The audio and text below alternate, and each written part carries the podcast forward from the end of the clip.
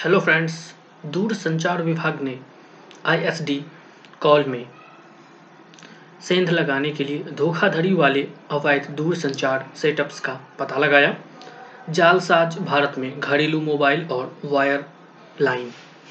ग्राहकों को internet, VoIP के माध्यम से प्राप्त आईएसडी कॉल में सेंध लगाने के लिए गैर कानूनी टेलीकॉम सेटअप्स का उपयोग करते हैं। ये अवैध दूरसंचार सेटअप।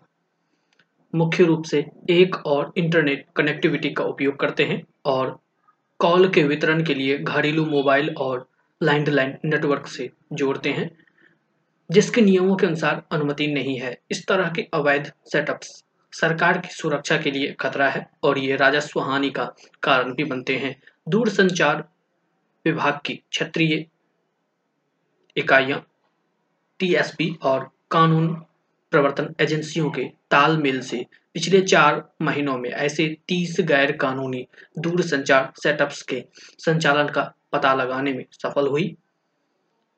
जनता से अनुरोध है कि ऐसे गैर कानूनी प्रतिष्ठानों की सूचना दूर संचार विभाग के कॉल सेंटर को दें।